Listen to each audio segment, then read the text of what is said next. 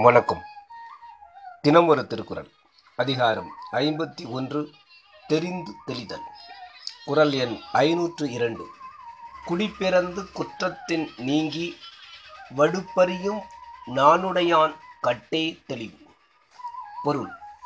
நல்ல குடியிலே பிறந்தவனாகவும் குற்றத்திலிருந்து நீங்கினவனாகவும் செய்த பிழைக்கு வருந்துகின்றவனாகவும் தவறான எண்ணத்திற்கு வெட்கப்படுகின்றவனாகவும் உள்ளவனிடத்தில்தான் நம்பிக்கை வைக்க வேண்டும்.